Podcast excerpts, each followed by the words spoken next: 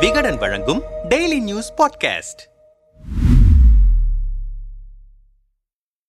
Emmanuel சேகரனின் அறுபத்தி ஐந்தாவது நினைவு தினம் கடந்த பதினோராம் தேதி அனுசரிக்கப்பட்டது. இதனையொட்டி ராமநாதபுரம் மாவட்டத்தின் பரமக்குடியில் உள்ள அவரின் நினைவிடத்தில் அரசியல் தலைவர்கள் பலர் அஞ்சலி செலுத்தினர். இந்த விழாவில் அனைத்து கட்சியினரும் கலந்து கொண்டனர். பாஜக சார்பில் மாநில துணைத் தலைவர் சசிகலா புஷ்பா மாநில பொதுச் செயலாளர் பொன் பாலகணபதி எம்எல்ஏ நயினார் நாகேந்திரன் உள்ளிட்டோர் மலர் வளையம் வைத்து அஞ்சலி செலுத்தினர். அந்த கூட்டத்தில் சசிகலா புஷ்பாவிற்கு பின்னால் பொன் பாலகணபதியும் வந்தார். அவர் அஞ்சலி செலுத்த செலுத்துவது போல் கூட்ட நெரிசலை பயன்படுத்தி சசிகலா புஷ்பாவின் முடியை பிடித்து இழுத்தபடியே உரசிக்கொண்டே முன்னால் வந்தார் என்றும் பலமுறை பாலியல் சீண்டலில் ஈடுபட்டார் என்றும் குற்றம் சாட்டப்பட்டது. இது தொடர்பாக வீடியோ சமூக வலைதளங்களில் வைரலானது. பாலகணபதி மீது நடவடிக்கை எடுக்க வேண்டும் என பல தரப்பிலும் கோரிக்கை விடுக்கப்பட்டன. இந்த நிலையில் அவரை கட்சியிலிருந்து வெளியேற்றாத பாஜக புதியதொரு குழுவில் பாலகணபதிக்கு இடம் கொடுத்துள்ளது அதிர்ச்சியை ஏற்படுத்தியுள்ளது. இந்த நிலையில் தன் மனைவியிடம் பாலியல் சீண்டலில் ஈடுபட்டதாக பாஜக நிர்வாகி பொன் பாலகணபதி மீது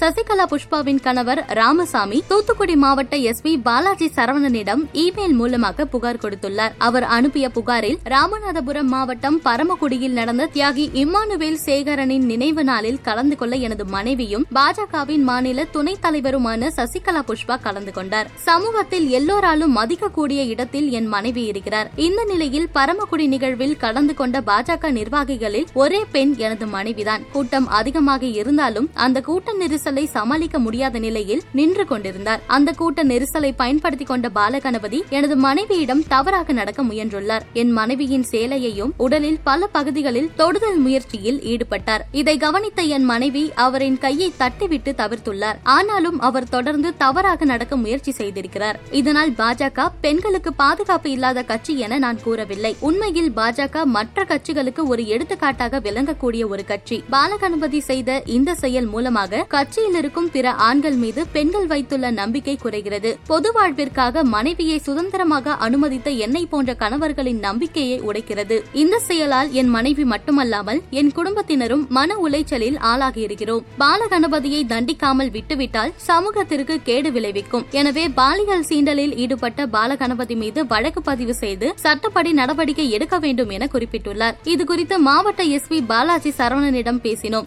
சசிகலா புஷ்பாவின் கணவர் ராமசாமி இமெயில் மூலம் அளிக்கப்பட்ட புகாரை ராமநாதபுரம் மாவட்டம் பரமக்குடி காவல் நிலையத்திற்கு விசாரணைக்காக அனுப்பியுள்ளோம். விசாரணைக்கு பிறகு நடவடிக்கை எடுக்கப்படும் என்றார்.